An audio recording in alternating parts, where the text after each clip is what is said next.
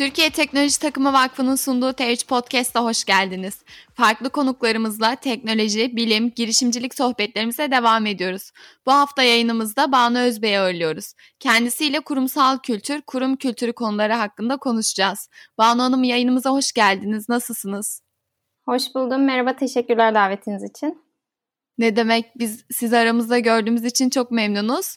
Sohbetimize sizi tanıyarak başlayalım mı? Banu Özbek kimdir? Bize biraz bahseder misiniz? Tabii. E, 2007 yılında Kadıköy Lisesi'nden mezun oldum.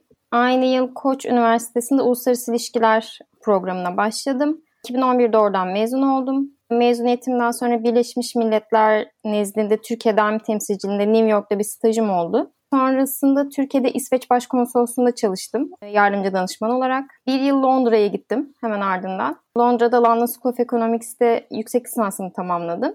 Sonrasında Türkiye'ye dönüşümde de farklı kurumlarda çalıştım. Öncelikli olarak Coca-Cola Türkiye'de kurumsal ilişkiler ve iletişim departmanında iletişim içerik müdürü olarak çalıştım. Son olarak Cumhurbaşkanlığı Yatırım Ofisi'nde stratejik iletişim direktörü olarak görev aldım. Şu anda da annelik izindeyim. Oldukça kurumsal bir geçmişim oldu son 5-6 yılda özellikle. O yüzden de umuyorum ki bu sohbet dinleyenler için faydalı olacaktır. Biz de öyle umuyoruz. İş hayatınıza baktığımızda büyük kurumsal şirketlerde çalışmış olduğunuzu ve şu anda T3 Vakfı gibi kar amacı gütmeyen bir kuruluşta yer aldığınızı görüyoruz. Bu da aslında farklı kurum ve kültürleri gözlemlediğiniz demek oluyor. Hem yurt dışında hem yurt içinde çok farklı kurum kültürlerini deneyimlemişsiniz. Çok temel bir soruyla başlayalım istiyorum. Kurum kültürü dediğimizde aklımıza ilk ne gelmeli? Şöyle eğer işin kitabi tanımına bakarsak kurum kültürü dediğimizde bir kurumun benimsediği normlar, değerler ve aslında iş yapış biçimi olarak tanımlanıyor. Ama gerçekte kurum kültürü dediğimiz şey aslında sizin bir şirketteki bütün hayatınızı kapsayan, o şirketin çalışanlarına her anlamda dokunduğu ve onların bütün iş yapış süreçlerini etkileyen bir olgu. Kurumsal kültürün de çok önemli olduğunu düşünüyorum ben. Çünkü kurumsal kültür aslında bir iş yerinde geçirdiğiniz zamanın tamamını etki eden bir olgu. Ve maalesef üniversite yıllarında işte öğrencileri görüyorum ben e, kariyer fuarlarına gidiyorlar, mezunlarla görüşüyorlar, profesyonellerden destek alıyorlar, tecrübe paylaşım panellerine gidiyorlar ama kurumsal kültür böyle çok somut, çok dokunulan bir olgu olmadığı için aslında hiçbir zaman anlatılmıyor. Ve insanlar en az bir iş değiştirmeden de ve en az iki farklı iş yerinin kültürünü görmeden de kurumsal kültürün ne olduğunu maalesef öğrenmeye başlamıyorlar ama kurumsal kültür dediğim gibi sizin bir ofisteki bütün zamanınıza, bütün iş yapış biçiminize, çevrenizdekilerle ilişkilerinize sirayet eden bir olgu olduğu için aslında işinizde ne kadar mutlu olduğunuzu çok etkileyen bir olgu. O yüzden de bilinmesi çok çok önemli diye düşünüyorum. Ülkemizde çok farklı kurumlar, kuruluşlar var. Kurumsal firma da çok fazla ama oturmuş bir kurum kültürüne sahip çok sayıda başarılı firma göremiyoruz. Bir firmanın kurumsal kültürünün oturması için nelere dikkat etmesi gerekiyor? Belki dinleyen, dinleyenler arasında kurum sahibi olanlar ya da bir firma kuracak olanlar vardır. Tabii. E, öncelikle soruyu biraz değiştirerek başlamak lazım diye düşünüyorum düşünüyorum. Çünkü e, bütün kurumların bir kültürü vardır. Dediğim gibi yani kurum kültür dediğimiz şey aslında bir iş yerindeki bütün oranın genel iş yapış biçimini ve aslında oranın yaşam tarzını belirleyen alışkanlıklar, yaklaşımlar olduğu için nasıl bütün toplumların bir kültürü varsa aslında bütün şirketlerin de bir kültürü vardır. Ama soru şu, şirketlerin kültürü ne kadar sağlıklı, ne kadar verimli, ne kadar olgun ve güçlü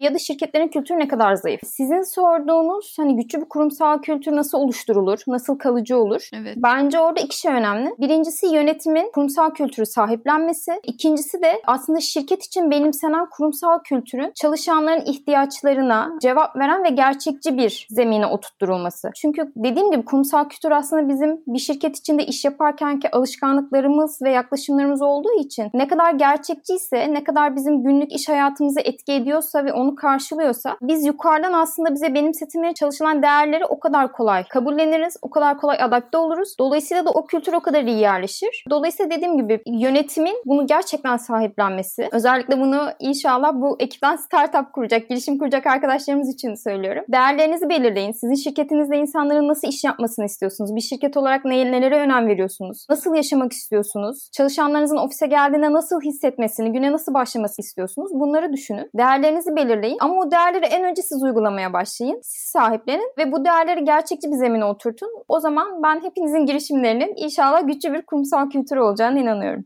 Peki yine aynı firma üzerinden devam edelim. Kurum kültürünü oturttu. Belirli e, temellere dayandırarak bir kültür oturdu.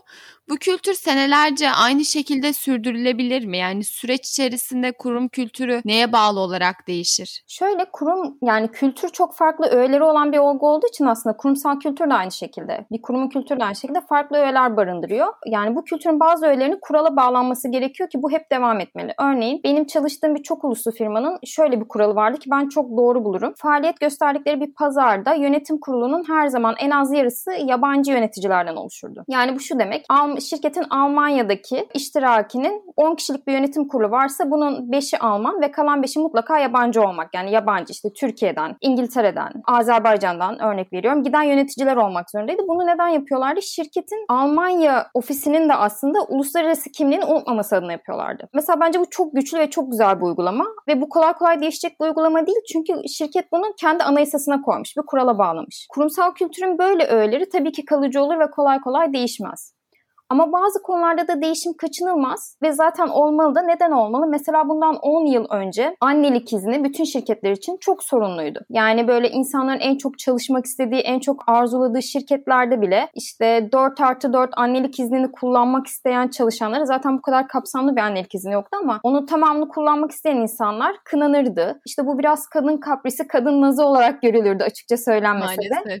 Maalesef çünkü ne vardı o dönemde? Dünyada dünyadaki trendler etkiliyor aslında. O dönemde kadının iş gücüne katılımının ne kadar önemli olduğu, bunun aslında yani çocuk doğurmanın bir kadın için temel bir hak olduğu maalesef ekonomik düzeyde ve şirketler seviyesinde kabul görmüyordu. Bu kabul görmediği için de ister istemez şirketlerin uygulamalarına yansıyordu. Ama bugün dünyada böyle bir trend olduğu için şirketler biliyorlar ki bu konuda kadın çalışanlara alan açmak zorundalar. Alan açmamaları ayrımcılıktan tutun tercih edilmemeye gidecek. Çok ciddi sonuçlar doğurabilir kendileri için. Dolayısıyla bütün şirketler değişti ve bütün ülkelerde değişti. Kimisi daha az değişti, kimisi daha çok değişti ama kimse bu dünyadaki genel trende karşı koyamadı. Dolayısıyla kurumsal kültürün de dediğim gibi e, değişmemesi gereken öğeleri var. Şirketin anayasasında olan şeyler var. Onlar zaten değişmemeli. Ama bir yandan da dünyadaki ve toplumdaki değişmeler ister istemez e, şirketlere de sirayet edeceği için bazı unsurların da değişmesi gerekiyor ve zaten onlar da zamanla mutlaka değişiyorlar. Bazı trendlerden bahsettiniz. Bugünümüzde artık teknolojiyle beraber Twitter'da bir tweet atılmasıyla beraber insanların hayatı tamamen değişebiliyor. Özellikle insanlar desteklediği zaman. Kurum kültürüne etkisi ne derece bu teknolojinin gelişmesinin? Yani olumlu ve olumsuz inanılmaz bir etkisi var. Çünkü dediğim gibi iş yapış biçimlerimizi tamamen değiştirdi. Örneğin olumlu bir örnekten başlayalım. Satış firmalarını bilirsiniz. İşte örneğin evet. Büyük tüketim ürünleri satan firmalar çok uluslu. İşte devasa satış ekipleri vardır. Çok uzun değil. Bundan 30 yıl önce mesela bu satışa giden, bayiye satışa giden satış ekiplerine işte şirketin arka planındaki, iş geliştirme departmanındaki, finans departmanındaki daha teknik arkadaşlar işte kitaplarda, defterlerde çok detaylı analizler yapıp tahminlerde bulunup satış hedefleri verirken işte 2000'lerin ortasında bu işlem bilgisayarda ve Excel'de yapılırken bugün satış elemanlarına sadece bir iPad veriliyor, bir tablet veriliyor. O tablete bir uygulama yükleniyor ve aslında hiçbir finansal formasyonu ya da eğitimi olmayan bir satışçı arkadaş da sadece o tablette o uygulamaya dokunarak mesela son ay en çok hangi bayi satış yapmış, Üsküdar'da mesela kaç bayiden ne kadar verim almış, son 5 yılda onun trendleri ne olmuş, son 1 yılda ne olmuş? Bunu anında görebiliyor ve kendi iş hedeflerini çok daha kolay tutturabiliyor ve kendi eksiğini açığını çok daha kolay görebiliyor. Ve aslında 3 departmanın yaptığı iş bir anda tek bir tablete ve tek bir kişiye iniyor ve ona da çok kısa süre ve çok daha hızlı bir şekilde yapıyor. Bu mesela inanılmaz bir şey. Ya da yine çok uluslu şirketlerden örnek verecek olursam internetin yaygınlaşması, internetin gelişiyle birlikte aslında çok uluslu şirketler çok uluslu olduklarını daha iyi hissetmeye başladılar. Çünkü mesela Kolombiya'daki bir iş arkadaşınızla beraber bir projede çalışıyorsanız e, direkt görüntülü görüşerek çok daha hızlı bir şekilde toplantıları yapıp projeyi bitirebiliyorsunuz. Mesela bu 90'larda sanıyorum hayal etmesi çok zor bir şeydi şirketler açısından. Evet. Ama tabii çok zorlayan tarafları da var. O ne? Ben mesela bahsetmiştim kurumsal kurumsal iletişimciyim. Özellikle sosyal medyadaki yanlış haberler, şirketlerin itibarlarına yönelik e, asılsız iddialar şirketleri tabii zaman zaman çok zor duruma bırakabiliyor. Dolayısıyla da şirketlerin medya, kurumsal iletişim, halkla ilişkiler, müşteri ilişkileri gibi departmanları son dönemde çok zorlanıyor. Çünkü asılsız bile olsa iddia kar topu gibi büyüyebildiği için mutlaka çok hızlı reaksiyon gösterip bir cevap oluşturup o konuyla ilgili duruşlarını açıklamak, kendilerini anlatmak durumunda kalıyorlar. Mesela bu da yine 20 yıl önce inanılmaz bir şeydi. Çünkü 20 yıl önce siz iletişim işini nasıl yapardınız? Bir, televizyonlara reklam verirdiniz. İki, medya ile iyi ilişkiler geliştirirdiniz. Medya ilişkileri yöneticiniz olurdu ve çok daha statik, çok daha sınırlı bir iş alanı varken bugün sosyal medyayla, dijital medyayla hatta dijital satış kanallarıyla işin çok daha farklı bir boyuta gittiğini görüyoruz. Dolayısıyla teknoloji tabii şirketleri de inanılmaz hızlı bir şekilde dönüştürüyor. Teknoloji anlattığınız gibi hem iş hayatımıza hem de günlük hayatımıza gerçekten tamamen yerleşti. E, son zamanlarda da pandemiyle yüzleşiyoruz. Bu sebeple de çalışma ortamlarımız tamamen değişti. Bazı firmalar uzaktan çalışma modelini benimsedi, içselleştirdi. Hatta bundan sonra tamamen online çalışmaya geçen firmalar oldu. Bu durumun kurumların kültürüne etkisi olur mu sizce? Kesinlikle olur. Orada da yine aslında iki görüş var. Birinci görüş şunu iddia ediyor. Bu müthiş bir esneklik getiriyor. Ve bu esneklik işte örneğin yine annelik izninde olan, belki engeli olan, iş yerine çok uzak mesafede oturan ya da biraz daha özgürlük alanına ihtiyaç duyan çalışanlar açısından aslında çok olumlu bir gelişme. Ve benim mesela son dönemde yakın çevremden şahit olduğum şöyle örnekler var. Mesela iş teklifi geliyor. Maaşlar arasında ciddi fark var. Ama evden çalışmayı yani Covid-19 sonrasında evden çalışma prensibini devam ettireceğinin sözünü veren firmalar tercih edilebiliyor mesela. Maaş farkına rağmen yani daha az ücret önermelerine rağmen. Ee, iyi tarafı tabii bu ama biraz daha olumsuz tarafında da şunu iddia edenler var. Sonuçta yüz yüze etkileşim ve yüz yüze birlikte bir toplantı masasında oturarak iş yapmak ve özellikle daha zorlu, sorunlu konulara eğilmek tabii ki çok daha kolay oluyor. Yani biz bunu zaten günlük iş hayatında çok hissedebiliyorduk. Mesela bir e-mailde çözülemeyen bir sorun. O kişinin masasına gidip de galiba birbirimizi yanlış anladık. Gel istersen bir kahve içerek konuşup e, projede nasıl ilerleyelim bir düşünelim dediğinizde çok daha yumuşak ve yapıcı bir şekilde ilerleyebiliyordu. Dolayısıyla tabii ki şirketler açısından maliyetleri azaltmak, çalışanlar açısından da fiziksel yorgunluğu, fiziksel bariyerleri aşmak açısından uzaktan çalışma çok kıymetli. Ama dediğim gibi bir diğer taraftan da her zaman insan psikolojisinde yüz yüze çalışmanın verdiği birbirini daha iyi anlama, daha güçlü bir iletişim sunma gibi avantajlar var. Özellikle iş öğreniyorsanız, daha genç bir arkadaşsanız, sizden kıdemli, tecrübeli insanlarla aynı odada birlikte çalışabiliyor olmak uzun saatler çok çok öğretici.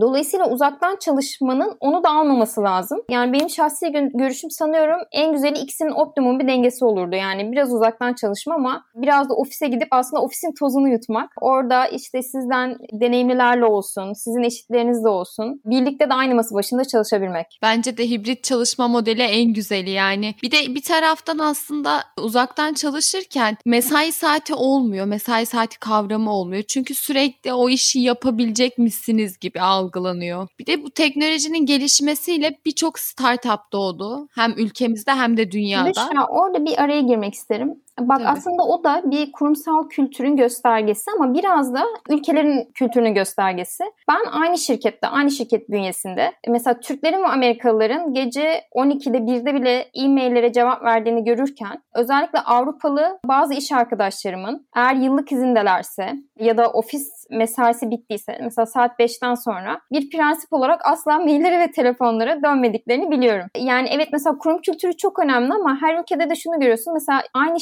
şirketin farklı ülkelerdeki çalışanlarının iş yapış biçimine baktığınız zaman da çok ciddi bir farklılık görebiliyorsunuz. Dolayısıyla o ikisi de bazen iç içe geçiyor. Hani bu vesileyle belki onu da vurgulamak lazım. Ee, evet şirketin bir kurumsal kültürü oluyor ama aynı şirketin Almanya'daki iş yapış biçimiyle Türkiye'deki ya da İngiltere'deki ya da Amerika'daki de kendi içinde yine biraz farklılaşıyor. Çünkü toplumların kültürüyle orada şirketin kültürü biraz iç içe geçiyor. Evet biz toplum olarak böyle insanlara genelde hayır diyemeyen bir toplumuz. Aman kırılmasın yapayım ne olur elime mi yapışır modundayız sürekli. Tabii şu da var ama e, Türkler gerçekten çok çalışkan. Yani evet. ben e, yabancılarla çalışma fırsatım da oldu. Çok uluslu şirketlerde de çalıştım ve orada da her zaman böyle bu takdirle karşılanırdı. E, çünkü gerçekten Türkler e, çalışkanlık konusunda, işi sahiplenme konusunda böyle tutku derecesinde, işine düşkünlük konusunda çok takdir görürlerdi. Bence onun birazcık sorumluluk duygumuzla da galiba alakası var. Bu teknolojinin gelişmesiyle beraber birçok startup doğdu hem ülkemizde hem de dünyada. E, startuplar ölçeklenebilen, hızlı büyüyen, değişikliklere hızlı adapte olabilen kurumlar. Onların kültürü nasıl peki? Tabii bazı kilit kelimeleri aslında sen söyledin. İşte girişimlerin kurumsal kültürüne baktığımız zaman yani onların iş yapış biçimlerine baktığımız zaman ne görüyoruz? Çok dinamikler, çok çevikler, değişime uyum hızları çok çok yüksek. Yani bir günde çok temel şeyleri değiştirebiliyorlar şirketin iş alanında. Çok yenilikçiler, hatta yenilikçi olma iddiaları var. Daha önce o alanda yapılmayan bir şey yaptıkları iddiasıyla ortaya çıkıyorlar.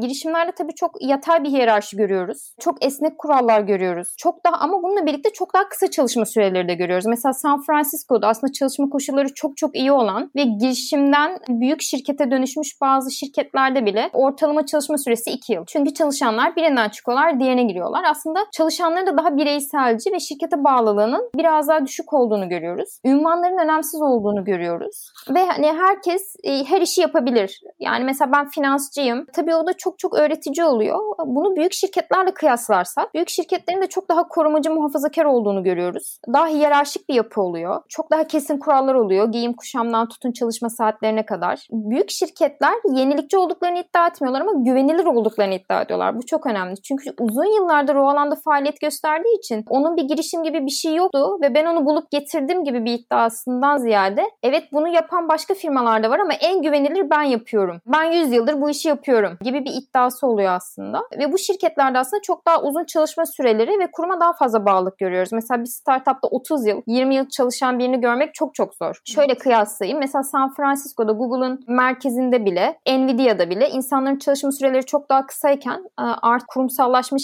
girişimlikten çıkmış Cisco, Microsoft gibi şirketlerde aslında çok daha böyle 20-25 yıla varan IBM gibi şirketlerde çalışma süreleri görüyoruz. Tabii büyük şirketler çok daha planlı. Bunun getirdiği bir, e, bir durum olarak da, olumsuz bir durum olarak da değişim ve uyum hızları çok daha düşük. Büyük şirketlerde uzun vadeli hedefler ve şirketin uzun vadeli duruşu her zaman kısa vadeli kayıplardan çok daha önemliyken e, girişim tarafında tam tersini görüyoruz. Girişimler her zaman kısa vadeli kazançlara önem vermek zorundalar. Çünkü kendilerine bir ekonomik oyuncu olarak alan açmaya çalışıyorlar. Kendilerini kanıtlamaya çalışıyorlar. Dolayısıyla da daha kısa vadeli düşünmek durumunda kalıyorlar. Peki bu e, kurumsal kültür farkları arasında girişimler büyük firmaları ya da büyük firmalar girişimleri etkiliyor mu? Kesinlikle etkiliyorlar. Benim kendi yakın çevremden de gördüğüm bir trend, bir eğilim aslında büyük firmalar çok daha tutucuyken, çok daha muhafazakarken son dönemde bazı açılımlarını yapmalarının nedeni iyi çalışanlarını daha küçük şirketler ya da girişimlere kaybetmeleri oldu. Ee, örneğin bundan bir 15 yıl önce haftada bir gün evden çalışma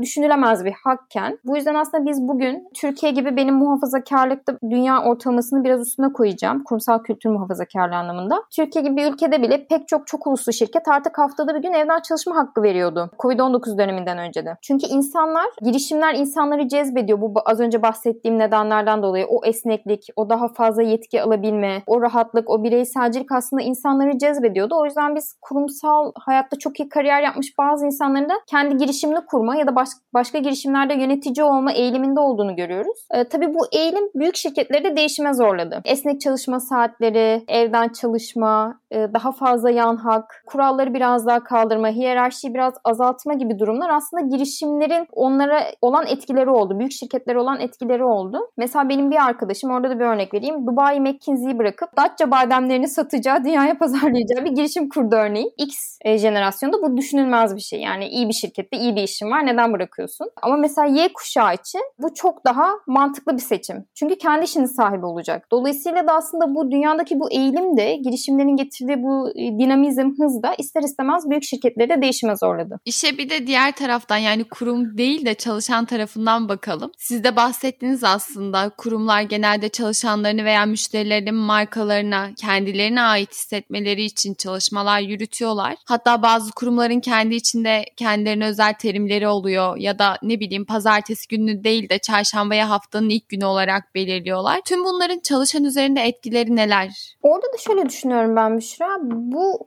bu uygulamalar gerçekten çalışanın ofisteki hayatına, günlük iş akışına, e, etki ediyorsa, orada bir rahatlama, bir kolaylık sağlıyorsa tabii ki bir karşılık buluyor. Ve çalışanın hem şirkete olan bağlılığını artırıyor hem de mutluluk seviyesini artırıyor. Ama bazen tabii hiçbir şirketi zan altında bırakmam ama biraz hani moda diye ya da olsun diye yapılan uygulamalar da olabiliyor. E, iç iletişim adına ya da insan kaynakları uygulamaları adına. E, eğer çalışanda bir karşılığı yoksa da çok bir anlamı olmuyor açıkçası. Bu gerekli değil mi? Çok çok gerekli. E, bence çalışanların şirket olan bağlılığını artırmak, kurumsal kültürün gücünü artırmak, daha kaliteli bir seviyeye çekmek adına insan kaynakları da iletişim departmanları da çok kritik. Ama onların politika geliştirirken ya da yeni uygulamalar getirirken mutlaka kendilerine bu ne kadar gerçekçi, bu çalışanların hayatına ne kadar dokunacak, onların gün, günlük yaşamını, günlük iş yapışını ne kadar kolay kolaylaştıracak diye düşünmeleri lazım diye düşünüyorum. Ben kendim de öğrenciyim. Bir sürü dinleyen öğrenci arkadaşımız da vardır. Bir startupla bir kurumsal firmada staj yapmak ne kadar öğrenci? Yani ikisinden de farklı farklı şeyler muhakkak kazanır ama hani böyle örnek verebilir misiniz? Kesinlikle çok şey katar. Şundan dolayı dediğim gibi kurumsal kültürü hiç kimse öğrenciyken size anlatmıyor. Hatta siz ilk iş yerinizde de anlamıyorsunuz. Zannediyorsunuz ki her yerde işler bu şekilde yürüyor. Ama aslında öyle değil. Yani kurumsal kültür o kadar önemli ki sizin bir iş yerinde mesai kültüründen öğle yemeği arasında ne yaptığınıza, hazırladığınız sunumlardan kullandığınız dile ve giyiminize kadar etki ediyor. Yani bir şirkette çok normal karşılanan bir kıyafet başka bir şirkette çok sıra dışı karşılanabilir. Aynı şekilde bazı şirketlerde minimum kelimeyle sunum istenirken bazı şirketlerde de görsellik istenmez. Hatta Amazon biliyorsunuz tamamen sunumlara karşı sadece Word dokümanları üzerinden çalışmayı tercih ediyorlar. Evet. Ya da bazı şirketlerde işte öğle arasında yemeğinizi masaya alıp çalışmaya devam etmek takdiri görürken bazı şirketlerde bu işte insan ilişkilerinizin zayıf